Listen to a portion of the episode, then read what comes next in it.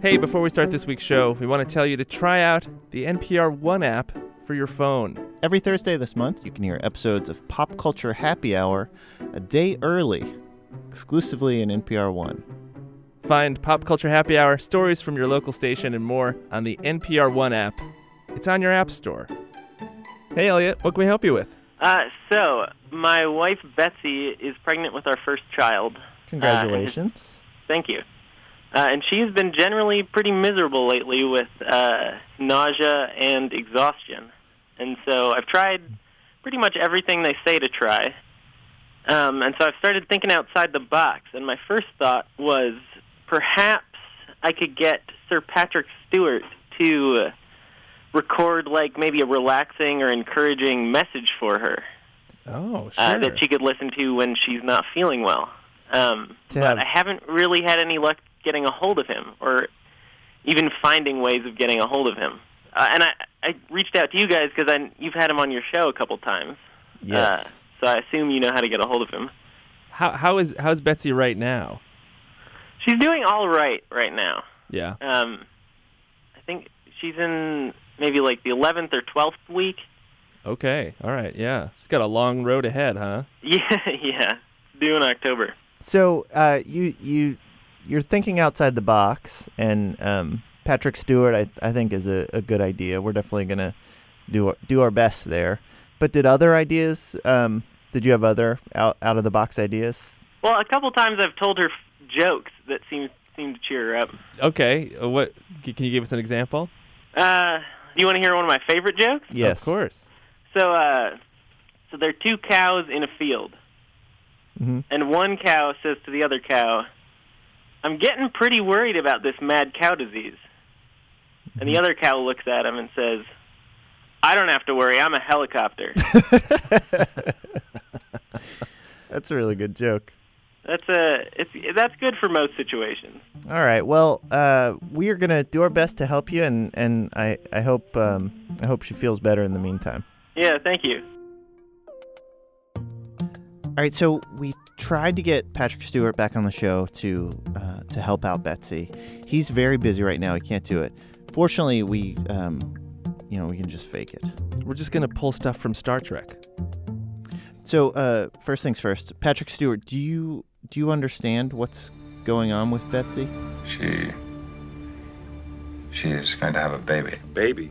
Okay, I didn't realize Riker was also here, uh, but yes, uh, Patrick Stewart, she is she is going to have a baby. So, is there anything you want to say, Patrick Stewart? Uh, maybe some encouraging words. You can say it right to Betsy. She's listening. Well, you have taken on quite a responsibility. You are seeking to make another functioning, sentient life. I would say that that is more stern than encouraging, but uh, maybe the idea, uh, Patrick Stewart, is you feel like it'll make all of uh, all of the difficulty right now easier to deal with if Betsy keeps in mind the uh, great uh, and wonderful undertaking of bringing a baby into the world. Yeah, yeah, yeah. The importance of parenting. I am not talking about parenting. I am talking about the extraordinary consequences of creating a new life. Sorry, Captain. You seem more mad than encouraging. I'm not sure you quite understand what we're looking for here. Is you know, uh, Captain, is Lieutenant Worf there? Maybe Worf would have some encouraging words for Betsy. You are doing very well. I'm sure the child will arrive soon. Worf, Betsy still has several months, uh, but I, that was a very nice thing to say. Tone was exactly right. Excuse me, sir. Am I intruding? Wait, Data, you're here too? Yeah, I I feel like do you, do people all just live in a house together somewhere? All right, Data. Uh, sounds like you have a question. Is there something you want to say to Betsy? Although I understand, in technical terms, how life is formed, there is still a part of the process which eludes me. The child inside you. Are you able to access his thought process? Does he have thoughts? You are aware of him. Is he aware of you? When does that awareness begin? Data, we're really we're really just here to help Betsy. This isn't a time for you to once again try and figure out what it means to be human. I feel like we've kind of lost the whole point of this. Patrick Stewart, let's let's just try and bring you back in here. Um, is there anything you could say to Betsy? Like, do you believe that she's going to make it and then it's all going to be better soon? You're damned right. I gotta say, this whole thing is like pulling teeth. Yeah. There you go, Elliot. I, I hope that helps. I apologize for the crew of the Enterprise. Do you think this goes against the Prime Directive? Uh, you know, maybe that was the resistance we got. Sorry, Starfleet.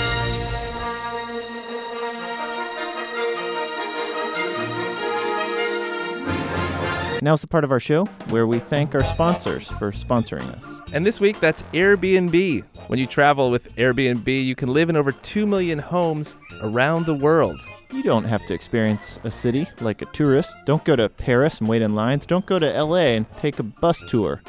Paint the view from your host's garden. Wake up to the sunrise on a houseboat or have someone ask you for directions. Feel at home, explore your host's neighborhood, and truly experience a city. Live there, even if it's just for a night. Airbnb. We are also sponsored by Casper this week. They're an online retailer for mattresses. Casper mattresses are American made and obsessively engineered for comfort. They use two technologies, latex foam and memory foam, to give you just the right amount of sink and bounce.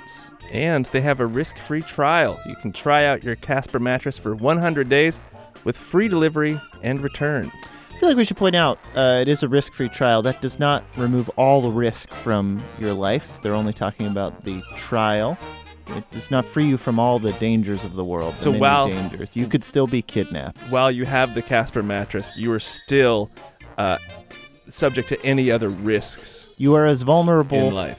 outside of the bed. You are as vulnerable as you have ever been. You are as fragile. You could get a cold if you don't wash your hands. Yeah. Try to avoid bringing your hands up to your eyes or nose. or Don't mouth. think that the Casper risk free trial uh, means you don't have to look both ways before crossing the street. And there's also a special code for listeners of this podcast. Use the promo code EVERYTHING to redeem $50 towards a Casper mattress that works for you. It's $50 off a risk free mattress. Terms and conditions apply. Hey, Aaron, what can we help you with? Well, uh, so I was thinking um, about some ex- some expressions that you use a lot, like "you're my favorite," hands down. Mm-hmm. Like, where does that come from? Hands down doesn't really seem to make any kind of sense. And uh, like, you crack me up.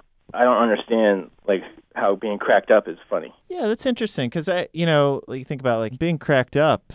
Just, you know, when you think of it literally, it's it's ultimately a pretty tragic thing. Yeah. Yeah, Yeah, that just reminds me of like Humpty Dumpty. yeah, Is that what happened to him? Was it just did he was there a funny joke? yeah. Like, he fell off the wall and then he was all cracked, like full of cracks. So there was nothing funny about it as far as Humpty Dumpty was concerned. No, Maybe one of the one of the hands king. down is worst day. Ah, very good. All right, Aaron, we're going to look into this for you. Great, thanks a lot, guys. All right, Aaron, I think we have somebody who can help you. It's uh, the official lexicographer of How to Do Everything, Jesse Sheidlower. Jesse, let's start with hands down. Do you know the roots of that? Uh, I do. Uh, hands down is is one of the convenient ones in that we really do know where this comes from. Uh, I've heard various stories over the years. Uh, one that it's from card games.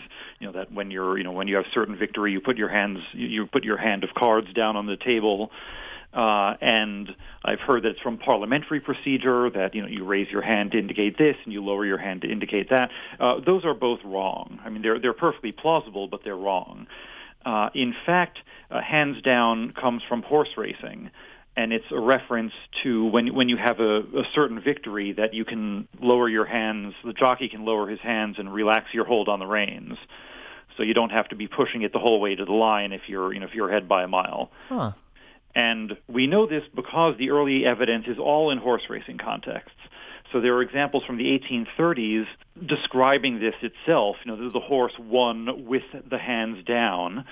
Uh, and from the 1850s, again, in sporting newspapers or in newspaper coverage of, of horse races, you know, the horse going past the post hands down, or we felt pretty sure that this horse would come in hands down.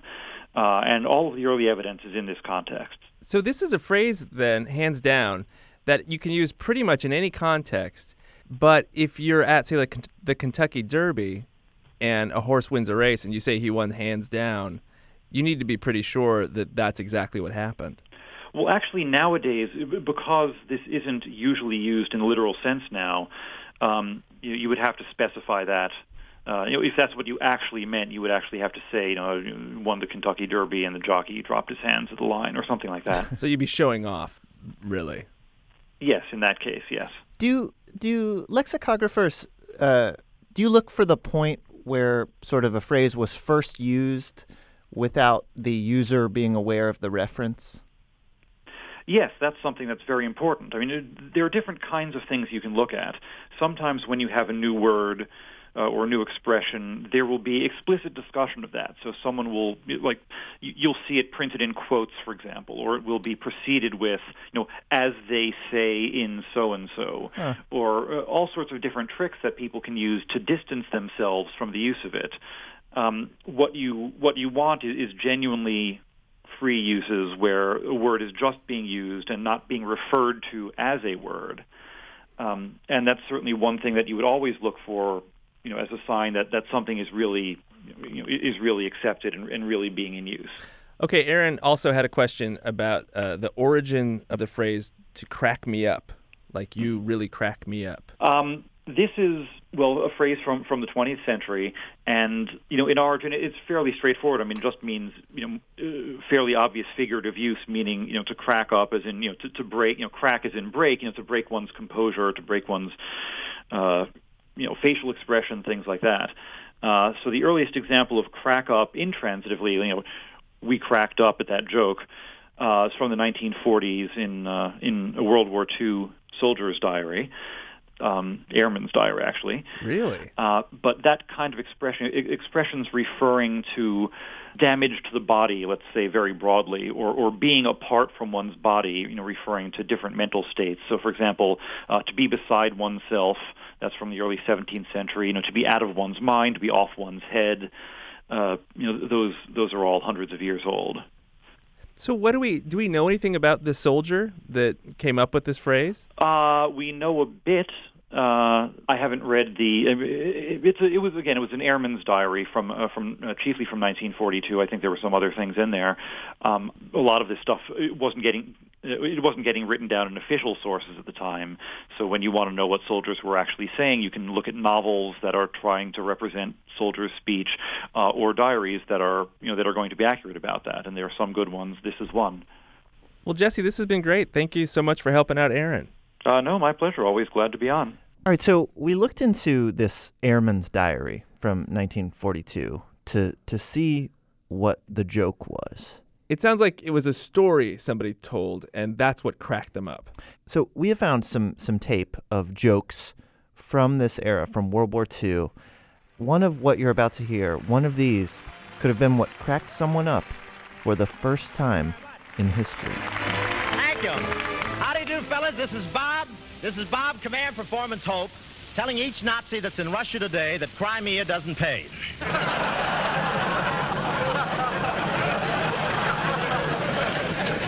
I'm now getting my material from H.V. Kaltenborn.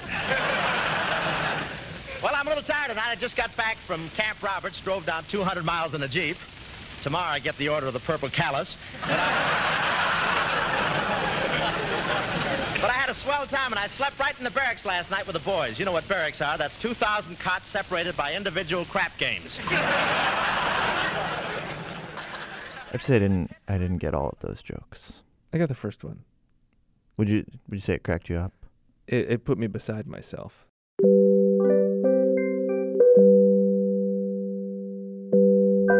Well, that does it for this week's show. What'd you learn, Ian? Well, I was thinking about um, about Elliot and Betsy, and uh, so you know they were looking for some help from from the captain. Yeah. But the captain was not on the bridge. Captain Yeah, Picard right. was not on Sure. the bridge, and we've seen every episode of Star Trek. What happens when the captain is not on the bridge? Riker. Number one comes in. We should we should try and get Riker on the phone. You can call Jonathan Frakes. Okay, uh, Jonathan Frakes, uh, you played Riker on uh, Star Trek: The Next Generation. Do you, do you have anything you want to say to Betsy? when the baby finally does come, the most important thing my beautiful wife Genie and I learned was to sleep when the baby sleeps. No matter if you've showered, eaten, you need to sleep when the baby sleeps. That's the only thing I can really give as parental advice for newborns. And you'll get through this. You'll get through this, and you'll be so happy at the other end. Jonathan, uh, okay, so that's that's you. How would uh, Commander uh, William T. Riker? How would he help out uh, a pregnant woman who is struggling? That's a good question. Obviously, go down to Dr. Crusher. Okay. Or maybe take advantage of the uh, relationship with the wonderful counselor Troi, Ah, the See- empathic, Yeah. sensitive, thoughtful ship psychiatrist. Yeah. Address the heart and the body. Address the heart. That's a that's actually very sound advice. So, um, I, I mean, uh, one thing that uh, we we have have seen you as as Riker do several times is inspiration. Do you want to do you want to throw some inspirational words for uh, for Betsy in this tough time? Patience, certainly. Tolerance. It's like the prime directive. Yes. Do you do you worry at all that by interfering in Elliot and Betsy's pregnancy that you're violating the prime directive? Just interfering, I thought we were trying to uh, do them a favor. I well, yes, of course, It does violate the prime directive, doesn't it? I think it does. In the letter of the law. But I think for Betsy and Elliot, we should make an exception, don't you? Well, I think that's what Riker would do. I think Riker is someone who follow, leads with his gut, right? Yes. And in- in this day and age, even more and more, he leads with his gut. now that I'm not in that spacesuit anymore. Hey, Well, Jonathan Frakes, thank you so much. the pleasure is mine. Betsy, Elliot, Godspeed. Go well. Go boldly. Bye bye. How to Do Everything is produced by Nadia Wilson with technical direction from Lorna White. Our intern this week is Jason Edwards. Uh, Jason built all the rockets on this week's show. Uh, yeah, it's um, uh, we, I feel like payload wise, we asked a lot of you. We, we asked you to send uh, a lot more into space than than usual, and uh, you never flinched. Get us your questions at howto at npr.org. And you can visit our website at howtodoeverything.org. I'm Ian. And I'm Mike. Thanks.